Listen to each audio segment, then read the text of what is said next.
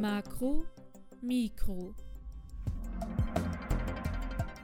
Der Podcast der Österreichischen Akademie der Wissenschaften.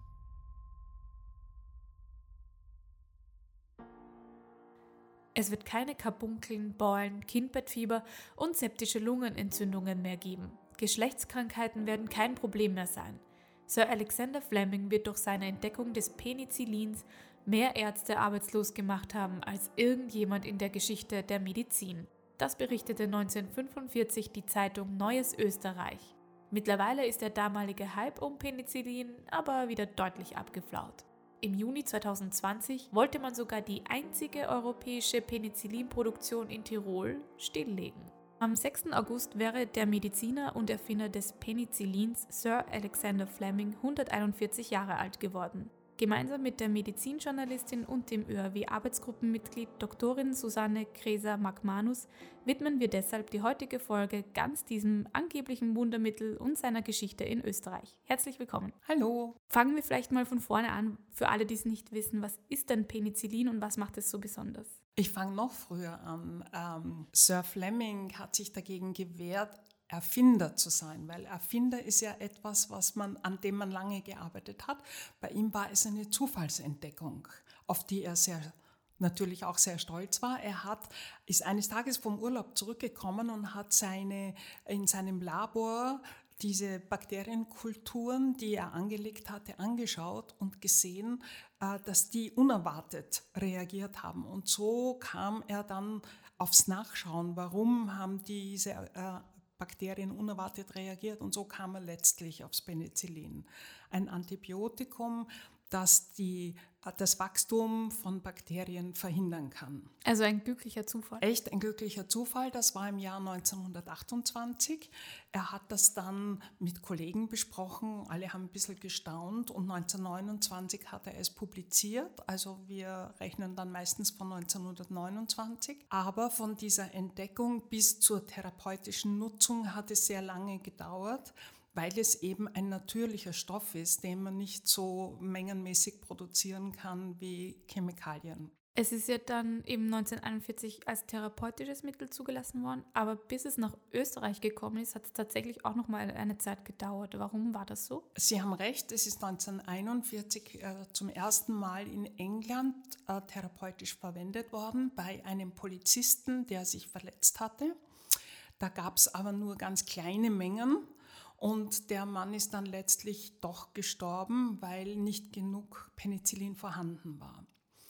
In Österreich gab es kein Penicillin, weil wir ja zum Deutschen Reich gehört haben und Hitler hat nicht auf Fleming gesetzt, sondern auf den Professor Domak, der die Sulfonamide entwickelt hat, eine andere ähm, Wirkstoffgruppe. Und Domak war natürlich interessiert, dass auch die Finanzierung äh, in seine Erfindung, Entdeckung geht.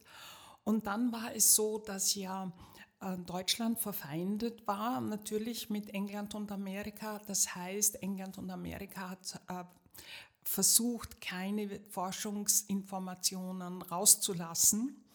Als dann Deutschland schon kapiert hat, wir bräuchten vielleicht Penicillin, da war, war einfach ähm, Stillstand in der, äh, im aus, wissenschaftlichen Austausch und es gab nur manchmal ein bisschen Informationen so durch Freunde, Ärzte, die miteinander befreundet waren oder man kam irgendwie an eine Schweizer Zeitschrift, wo was drin gestanden ist oder so. Aber wie gesagt, Hitler wollte keinen wissenschaftlichen Austausch mit England und Amerika, weil die hätten angeblich schlecht über Deutschland geschrieben. Auch dann nach dem Zweiten Weltkrieg dauerte es ja immer noch ein, zwei Jahre, bis es dann endlich da war. Es dauerte, ja. Äh, zuerst musste geklärt werden, ob Österreich ein verfeindeter oder ein befreiter Staat ist. Gott sei Dank galten wir dann als befreiter Staat. Das heißt, dass wir würdig waren, dass man uns hilft. Es war die internationale äh, Hilfsorganisation UNRWA gegründet worden, schon während des Krieges. und hat Österreich in die Liste der Staaten aufgenommen, denen man helfen würde nach dem Krieg. Sowohl der Bevölkerung als auch den Displaced Persons, die in Österreich gestrandet sind. Und dann haben wir zuerst Lebensmittel bekommen, Landmaschinen, Saatgut, alle möglichen Dinge, die es gab ja nichts in Österreich. Dann gab es auch ein medizinisches Hilfsprojekt der UNRWA. Da kamen Röntgenfilme und chirurgisches Besteck und was die Spitäler halt so alles brauchen. Und nochmal getrennt davon kam dann auch Penicillin im März 1946 unter großem Jubel natürlich. Und das musste dann streng reglementiert werden und wurde von der Polizei bewacht, wurde in, in Lager zwischengelagert, wo niemand rein konnte, weil das eben so, so, so kostbar und wichtig war. Penicillin war eben stark begrenzt, weil es einfach auch nicht so schnell zum Produzieren war. Und wie hat man dann entschieden, wer Penicillin bekommt und wer nicht? Das war ein großes Gerangel weil es eben so wenig Penicillin gab, hat man ähm, festlegen müssen, welche Krankheitsbilder überhaupt Penicillin bekommen können. Da wurde ein Penicillin-Komitee gegründet. Und die, vor allem England und Amerika, haben auch viel geholfen mit der Ausbildung der Ärzte, damit die wissen, wofür man Penicillin verwenden kann.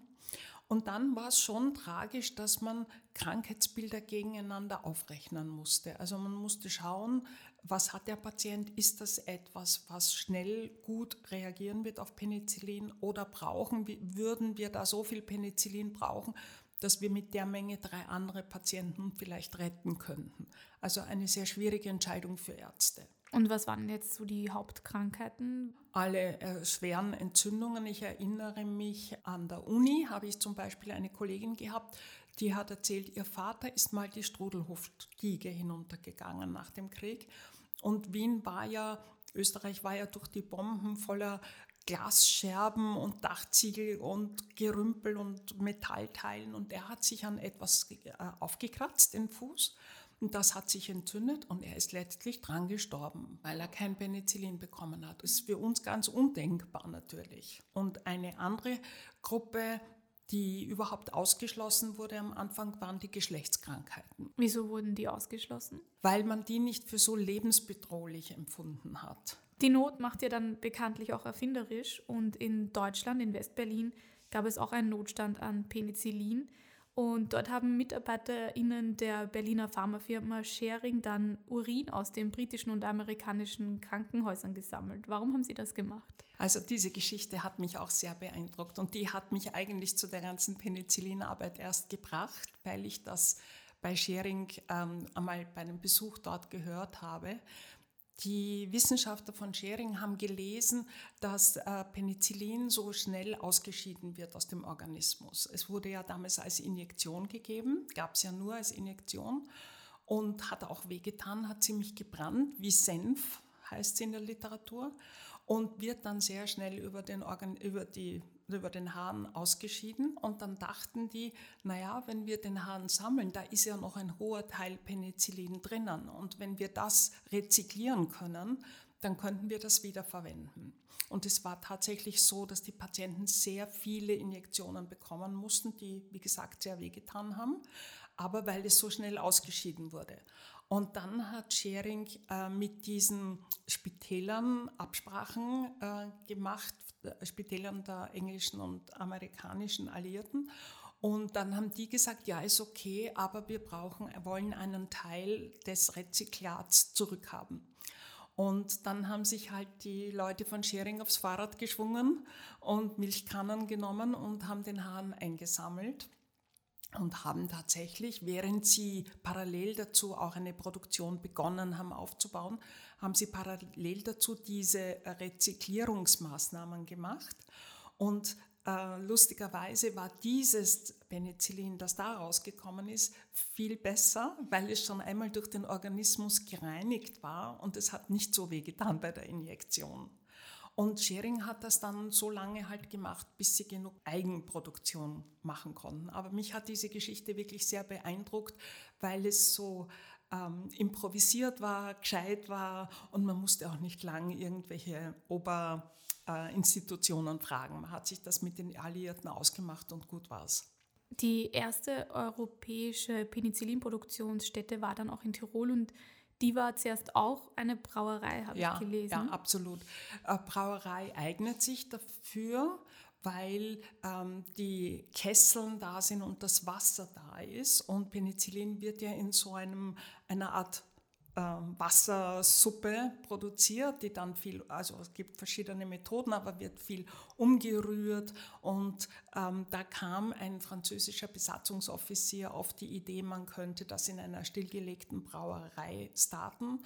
Und dann musste man halt von überall die verschiedenen Maschinen zusammensammeln, wie man Luft hineinblasen kann, wie man umrühren kann, wie man Verbindungsrohre hat und so.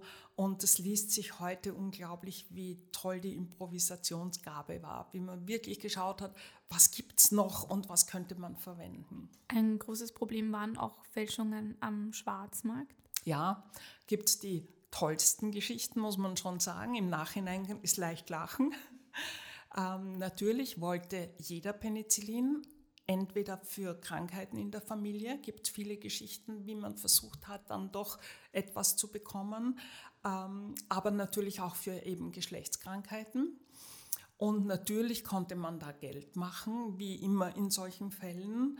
Ähm, manche waren schlauer, manche Ideen waren schlauer, manche weniger schlau. Ich erzähle so gern meine Lieblingsgeschichte und die möchte ich jetzt auch erzählen. Es gab eine Frau, Norberta Grimm, die, in die sich zwei amerikanische Offiziere verliebt haben. Und die muss sehr hübsch gewesen sein. Ich habe leider kein Foto entdeckt. Sie hat ihnen erzählt, sie war Miss Austria.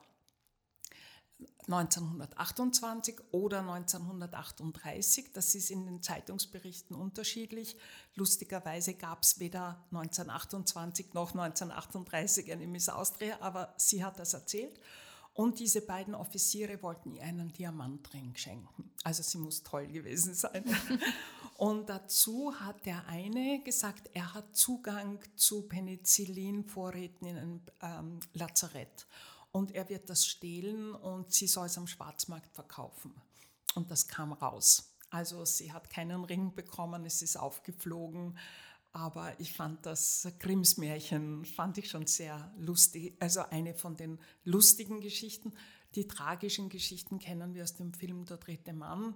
Und davon gab es wahnsinnig viele Geschichten von äh, nur Diebstählen. Das ist ja noch quasi gut, weil das dann ein richtiges Penicillin war.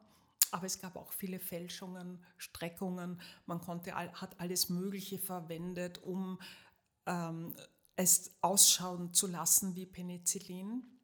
Und dieses vorher erwähnte Penicillin-Komitee hat auch verlangt, dass alle Penicillin-Fläschchen, die verwendet wurden, auch registriert wurden und wieder leer dann zurückgegeben wurden, damit man eben den Schwarzmarkt versucht zu bremsen.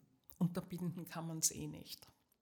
In den Medien wurde ja auch fleißig über alle Personen und auch Katzen und Hunde äh, berichtet, die Penicillin bekommen haben. Nur eine Person wurde dabei ausgelassen, nämlich unser erster Bundespräsident der Zweiten Republik, Dr. Karl Renner.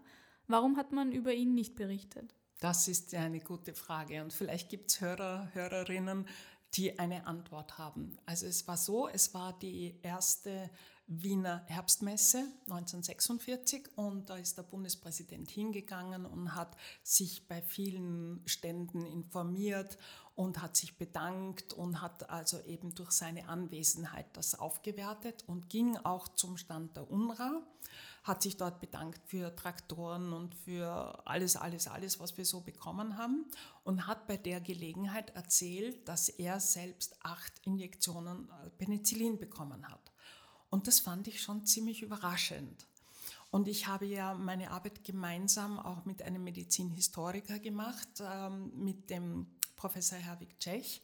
Auch er ist nicht drauf gekommen. Wir haben überall gefragt. Wir haben im, äh, im Renner-Museum gefragt. Wir haben Einblick genommen im, äh, in das äh, Büro-Tagebuch von Renner.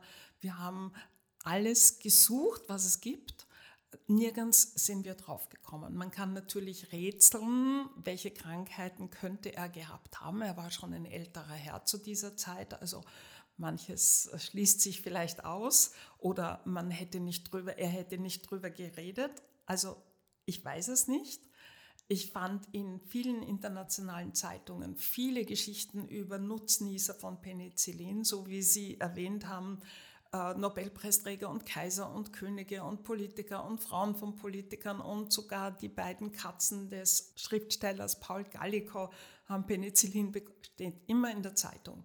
Über den Renner haben wir nichts gefunden. Könnte es sein, dass er vielleicht eine Geschlechtskrankheit hatte? Das habe ich gerade versucht zu umschiffen. ja, sie sagte, erstens, er war ja schon ein älterer Herr und zweitens, vielleicht hätte er das dann nicht posaunt. Ich weiß es nicht. Also es bleibt ein Rätsel. Aber vielleicht weiß es jemand und sagt es mir. Machen wir einen Sprung in die Gegenwart. Wie wichtig ist Penicillin heute noch als Medikament? Als äh, Wirkstoff ist es wahnsinnig wichtig. Es ist auf der Liste, der WHO-Liste der lebenswichtigen Medikamente oder lebenswichtigen Wirkstoffe. Ähm, es ist das große Problem, dass wir in Europa nur eine einzige Produktion haben, eben die, wie Sie erwähnt haben, in Kundl, die finanziell wo sich finanziell schon bald nicht lohnt. Die sagten, Kaugummi ist schon billiger als die Penicillinproduktion. Äh, es gibt jetzt Unterstützung. Es hat der Staat Österreich, äh, das Bundesland Tirol, dann die Firma selber und die EU gibt es verschiedene Forschungsförderungsprogramme. Wenn Kundl aufhören würde mit Penicillin, dann sind wir komplett abhängig von Indien und China, wie bei vielen, vielen anderen Wirkstoffen jetzt schon. Also Penicillin ist keine Ausnahme, aber halt sehr plakativ, weil jeder kennt Penicillin. Und gerade jetzt, wo wir merken, wie schnell man abhängig ist von anderen Ländern, beispielsweise Öl und Gas, ist das besonders erschreckend. Und ich war jetzt gerade in London und habe im Wellcome Forschungsinstitut gesehen, die haben ein Projekt, die sagen, bisher haben Antibiotika unser Leben gerettet und jetzt müssen wir die Antibiotika retten, weil wir, wenn dann nicht äh, vernünftig Geld in die Forschung geht, dann kann Europa einfach nicht mehr mithalten. Und man muss auch sagen, es ist natürlich auch ähm, viel zu großzügig verwendet worden in den letzten Jahrzehnten. Man hat für alles und jedes dann Penicillin oder andere Antibiotika bekommen und Bakterien werden resistent. Also man braucht neue Wirkstoffe, die müssen erforscht werden und das muss finanziert werden. Also ein Aufruf nochmal an schon, Finanzgeber. Ja, ja, schon. Ich habe mir so ein bisschen angeschaut, wie groß ist die Dankbarkeit für Penicillin. Ich habe äh, gesehen, zum Beispiel viele Länder hatten Briefmarken, entweder für Fleming oder Penicillin. Österreich hat nur für den Film Der dritte Mann einmal eine Briefmarke gemacht, schon ganz lieb, aber das trifft es nicht so ganz. Und einmal für einen, eine äh, wissenschaftliche Konferenz. Aber sonst waren wir sehr zurückhaltend in unserem Dank. In England gibt es sogar ein Kirchenfenster für Fleming. Aber ich muss jetzt auch zur Ehrenrettung Wiens sagen, es gibt in Otterkring den Alexander Fleming Hof, einen Gemeindebau. Dort ist ein wunderschönes Mosaik aus, an der Wand aus dem Anfang der 50er Jahre und dort sieht man Fleming, äh, wie er arbeitet, wie er dargestellt wird. Also wir haben in Wien zumindest einen Fleminghof und ich finde das schon sehr wichtig. Der wird, ich habe mich erkundigt, nächstes Jahr auch renoviert weil der ist ja jetzt nun schon wirklich mehrere Jahrzehnte und braucht auch eine, eine Renovierung. Ah, und dieses Mosaik kann man anschauen, das sieht man von der Straße aus. Das heißt, wer schon einmal Penicillin bekommen hat, sollte dorthin gehen und seine Dankbarkeit erweisen. Schon, ja, muss nicht niederknien, aber also es ist ganz nahe von U-Bahn-Station Kendallstraße. Und ich fand das schon sehr schön, dass wir einen Fleminghof haben. Fleming selbst war auch mal in Wien und wurde natürlich dann auch mit gebührenden Ehren begrüßt. Auch andere Penicillinforscher waren in Wien und äh, als Fleming dann gestorben ist, war seine Witwe auch einmal in Wien, wurde auch begrüßt entsprechend. Dann bedanke ich mich, dass Sie Zeit hatten. Vielen Dank, habe mich sehr gefreut, etwas erzählen zu dürfen. Das war Makro Mikro, heute mit der Medizinjournalistin und ÖRW-Arbeitsgruppenmitglied Doktorin Susanne Gresia Magmanus. Wenn Ihnen diese Folge gefallen hat und Sie vielleicht noch mehr über die Medizingeschichte hören möchten, sollten Sie sich die Makro-Mikro-Folge Nummer 56 anhören. Dort erfahren Sie, was Österreich der Geschichte der Pandemie alles zu verdanken hat. Die Folge finden Sie auf oeaw.ac.at slash makro-mikro sowie auf allen üblichen Podcast-Plattformen. Wir freuen uns auch, wenn Sie uns ein Like hinterlassen oder uns weiterempfehlen. Ich bin Iris Böhm und bedanke mich wie immer fürs Zuhören. Bis zum nächsten Mal.